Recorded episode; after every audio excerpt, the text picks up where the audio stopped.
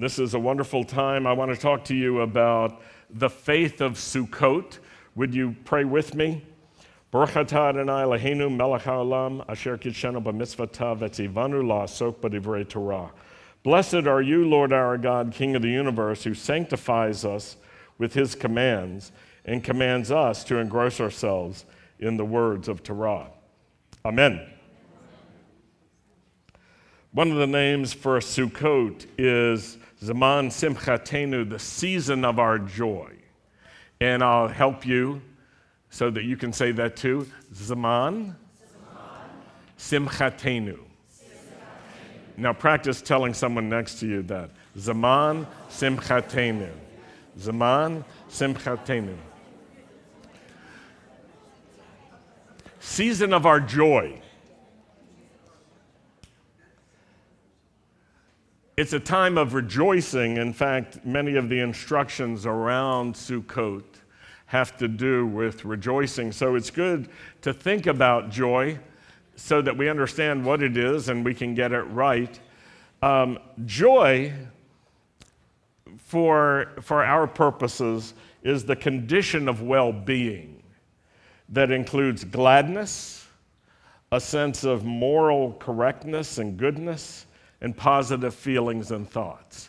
It's important to grasp those different dimensions. Some people think joy means being giddy. You know, ha ha ha, it's great. And there can be an element to that, but it is not primarily that. It is primarily a sense of well-being that is accompanied by positive emotions. It's accompanied by hope and gladness and good anticipation, but it's also connected to a sense of moral rightness, of correctness and goodness, because people do things that make them happy that are morally repugnant and morally wrong. Are you aware of that? Everybody has some history here, right? And if you can't remember yours, ask your mom or dad. They will help you to remember. But joy, the joy that we read about in the scriptures, is associated with doing good, living well, and feeling it. Now, everyone has a conscience. You could look at the person next to you and see if you can locate it. It's not visible. It's, it's not in their head. It's not in their heart. It's in their inner person. The conscience that each of us has been created with is attuned to right and wrong. We have the capacity, we have the human capacity to sense moral correctness and what is good and what is not good. We have that ability. This is why everyone who has been born can relate to God and can connect to God, because we have an innate quality that is part of being human. To be made in the image of God means that we can recognize what is good and what is not good. Now, we also have the capacity to go our own way. God has created us in such a way that we have moral freedom and we can do what we want. In fact, sometimes we do what we want and then we regret it. Do you ever have that sense, oh, I wish I hadn't done that? For some people, it's about food. I can't believe I ate the whole thing. For others, it's it's about substance abuse. I can't believe I drank that much. I did this much. For others, it's about sex. For others, it's about any kind of pleasure. And there are times when when people engage in something that produces short-term pleasure, but it is also accompanied by short-term sorrow and regret. But the pleasure can surpass the sorrow for a moment. Have you ever eaten that piece of chocolate cake while your head is saying, don't do it, and your hand is saying, get behind me?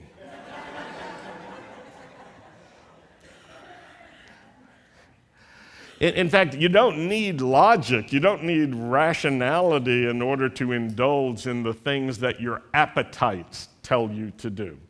Tell the person sitting next to you what your favorite dessert is. Your absolutely favorite dessert.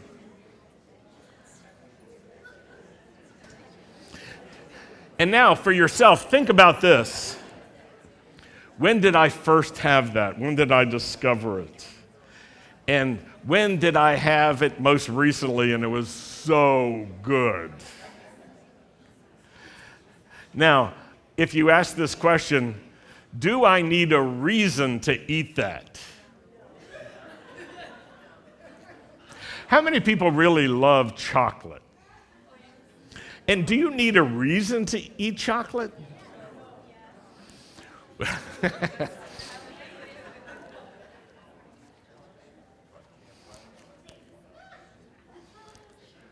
One of our friends loved condensed milks, um, sweetened condensed milk, and she had a secret stash in her basement.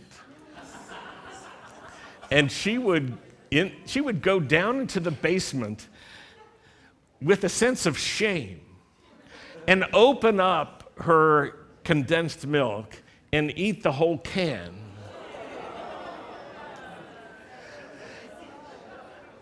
Yeah, that's what you said. That's not what she said.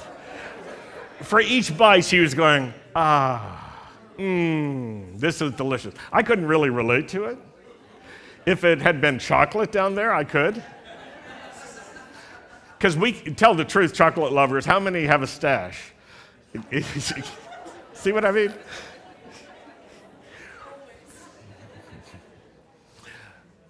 But she would eat this, and it would make her feel better. And then she would eat so much, because it is sweet, that after, and not long after, she would have a bellyache. So the feeling good was accompanied by a bellyache, and the whole thing was wrapped in shame. That's why she hid it down. But it was like her attempt to deal with her stresses and so forth. And I think everyone can relate to that. But you don't need stress to eat your favorite dessert. You don't need a good reason. You don't need a birthday. You don't need a celebration. You just have to have an opportunity. Am I right? Some things are like that. You don't have to think them through. You just want to do it. And when you do it, but sometimes those things get out of control. And there's nothing morally wrong with eating chocolate.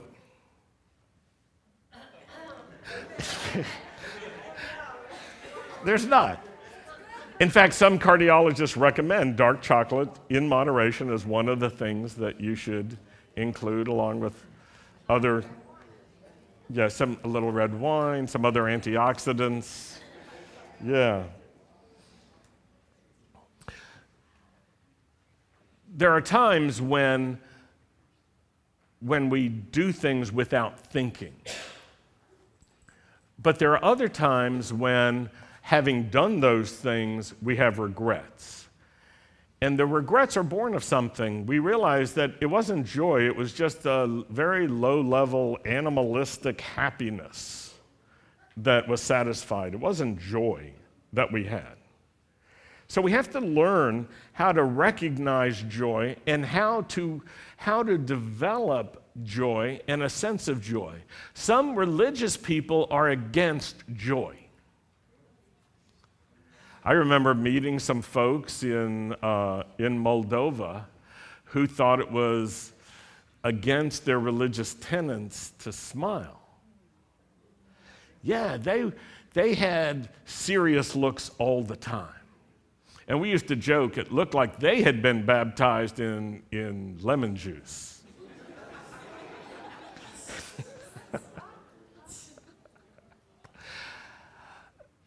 And I remember asking a question somewhat naively, like, where does, where is your joy? And they said, oh, it's in here very deep. But actually, the joy of the Lord will become strength to you. The joy of the Lord, which is connected to moral goodness and gladness. The joy of the Lord will empower you. The joy of the Lord will make you strong. The joy of the Lord is associated with God's victory in your life, and it's without any regret whatsoever. During Sukkot, when we're when we're in the season of joy, we should cultivate this joy. Let me read to you from Leviticus chapter twenty-three, starting in verse um, thirty-nine. And Rabbi Uri brought forth this theme of the joy of God in connection with having a good relationship with God and getting closer and closer to Yeshua. Uh, he brought that forth last night, a very good message. On exactly the fifteenth day of the seventh month, when you've gathered in the crops of the land, you shall celebrate the feast of the Lord for seven days, with a rest on the first day and a rest on the eighth day. Now on the first day you shall take hold of the foliage of beautiful trees, palm branches and boughs of leafy trees, and willows of the brook. So you take hold of them, and that is the basis of the lulav and the etrog together, that we're commanded to take hold of these branches. And it's part of um, a physical and kinetic way of being spiritual. Some people think that spiritual is always inside. It's not always. It's reflected as well in our behavior. And there are many things we can do that are that have a physical aspect to it. They're action-oriented, and yet they are truly spiritual. This is one of them. So you take hold of these, and then you shall rejoice before the Lord your God for seven days. You shall rejoice before the Lord your God for seven days. Can you say that with me? You shall rejoice before the Lord your God for seven days. It's an interesting idea, isn't it? That, that God would command people to rejoice, especially for religious people who like to be serious. You shall thus celebrate it as a feast to the Lord for seven days in the year. It shall be a perpetual statute throughout your generations. You shall celebrate it in the seventh month.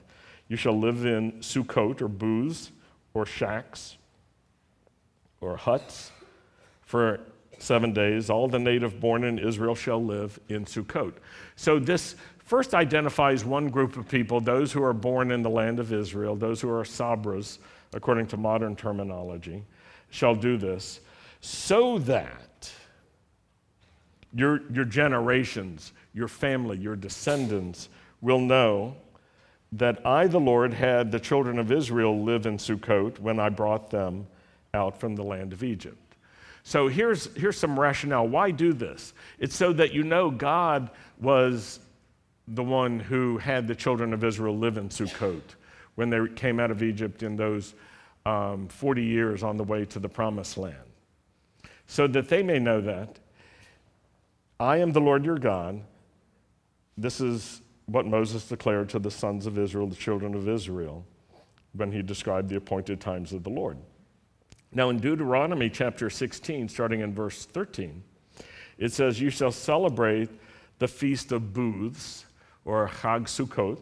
Let's say that together. Chag Sukkot. Seven days after you've gathered in from your threshing floor and your wine vat. And, this is verse fourteen, you shall rejoice in your feast. You shall rejoice. Let's say that again. You shall rejoice. You and your son and your daughter, your male and female servants, the Levite, and the stranger and the orphan and the widow who are in your towns. I think this is interesting because it's inclusive. Though it's specifically given to those who are sabras, who are native born in the land of Israel, it's enlarged to be inclusive, and it says, as well, your servants, wherever they came from, should um, celebrate with you. So it's regardless of one's ethnic- ethnicity, or even their citizenship, because it says the stranger, which would be the um, immigrant who doesn't have citizenship. That's the way to understand it. And it's also for the orphan and the widow, so as regardless of social standing or financial status, the, the orphan and widow, among other things, represent those who have no protection, they have no source of steady income, they are people who are living uh, in a great state of vulnerability. All these together are called to celebrate. In verse fifteen, seven days you shall celebrate a feast to the Lord your God in the place which the Lord chooses, because the Lord your God will bless you in all your produce and in all the work of your hands. That's interesting. And in all the work of your hands. How many of you like to work with your hands? Some of you. How many have jobs that are like cerebral? They're, they're, you could do it without hands, maybe. The work of your hands. It's, it's interesting to think about this. The Promised Land is a land that God described as flowing with milk and honey. Honey, of course, is produced by bees, and milk is produced by a number of grazing animals. But milk requires hard work. Are you aware of that? Anybody come from a dairy farmer background? Anybody ever milk a cow or a goat or a camel? Mm. I don't think we have any camel milkers here. But it's hard work, isn't it? And those that have to do that work have to get up when they have to get up. You don't necessarily get to sleep in if you're a dairy farmer. Because when the udder is full, the sleep is over for you. You've got to be there. And you may have to milk several times a day. There's a lot of work involved. So it's helpful to understand this. This is a reference to the life that God calls us to. It's a life that includes a lot of work, a lot of effort. And we're not going back to Eden in this sense. We're not going to go walk around in a garden just picking fruit that has no effort associated with it. We will work. So you might smile to the person next to you and just tell them, you're in for it. There's work ahead. There's work. It's work. Your future involves work. So the Lord will bless you in your work. That's good to know. And then this last phrase, so that your joy will be complete. This is really important. Your joy will be complete. What is the ultimate outcome? Complete joy. Complete joy is associated not just with a fleeting emotion of gladness, because you could have chocolate for that. But complete joy is associated with a life that is well-ordered and with a true sense of well-being, with emotional gladness, with hope, but also with a sense of shamelessness. Because true joy is accompanied by righteousness and shalom and joy in the Holy Spirit. It's not just born of indulgences, but rather it's connected to doing what is good that makes you feel good as well. So the commands that are associated with Sukkot are designed to encourage real, excuse me, it's not Yom Kippur. We have our trusty water bottles here. Sukkot is designed to stir up joy in us and to encourage us. And when we look at the sukkah and we see it's kind of shabby, isn't that true? Every sukkah is. Uh, it helps us understand that you can have a joyful life even if your conditions are shabby. And there's another thing.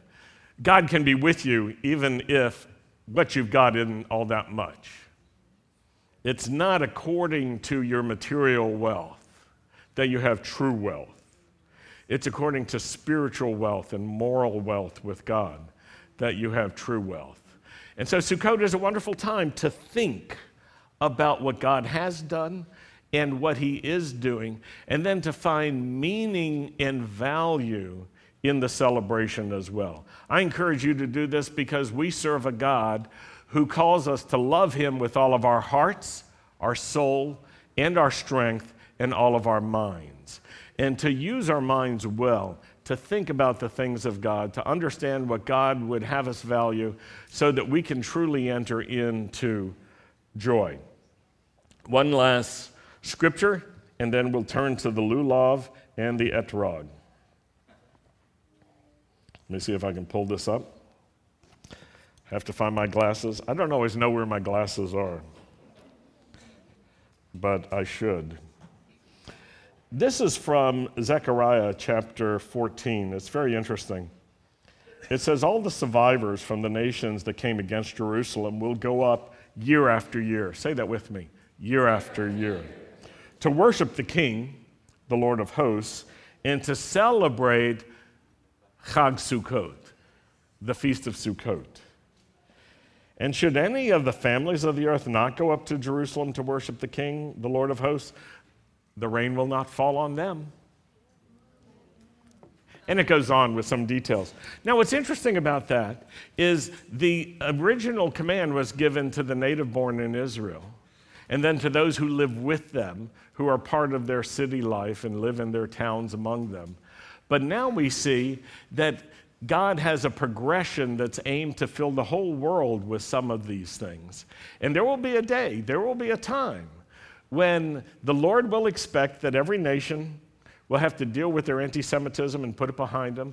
They'll have to deal with their anti-Messianism and put it behind them, and embrace Yeshua, embrace the God of Israel, and embrace the Jewish people, and come, at least with representatives, to Jerusalem in order to celebrate Sukkot. Every nation, like it or not. So you know what's good? If you're going to have to do it, learn to like it, because it will be good for you. It will be good for all the nations.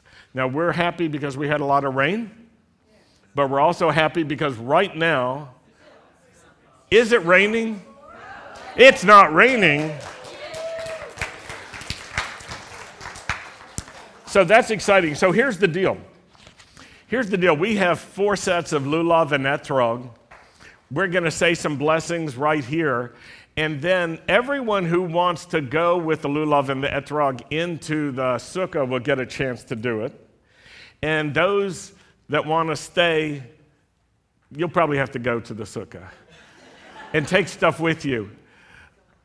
We won't stay here. No, we are going there. Rabbi Yuri is giving me the high sign. Yeah, now remember a few things. How do you go? You go that way. And when you go into the Shalom Center, how do you enter? Lakeside. Lakeside, that's right. Why? Dirty feet and wet feet. We're trying to protect the carpet. So better to enter on the tile side. Now, the Shalom Center team is ready for us. So we're going to say these, these blessings. And then our team of lulav and etrog coaches. Young men, would you stand up? Those of you who will be the coaches. Why don't you come and take each, each of you take your set? And you might remember the, the basics of it. It's really easy. You will point your lulav six different times, lulav and etrog together, six different times in every direction.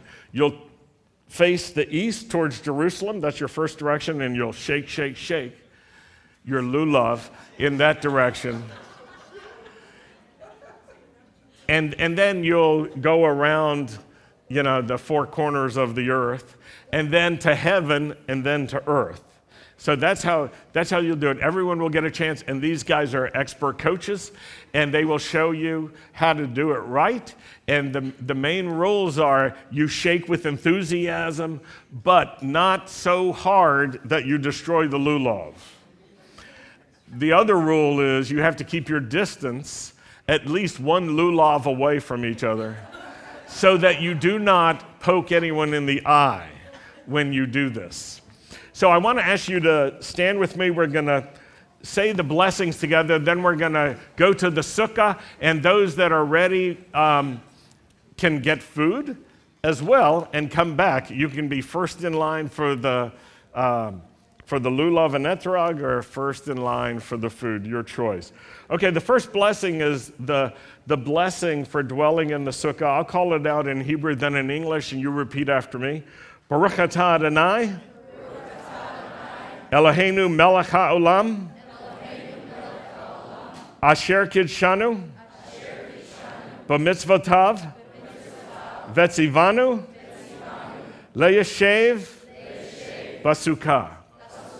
Blessed are you, Lord our God, King of the universe, who has sanctified us with your commandments and commanded us to dwell in the sukkah. Amen. Now here's the second blessing. It's for the lulav. Baruch atah Adonai, Eloheinu melech ha'olam,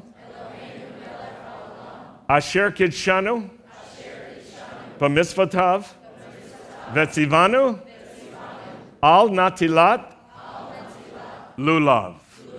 Blessed are you, O Lord our God, King of the universe, who has sanctified us with your commandments and commanded us to take hold of the lulav.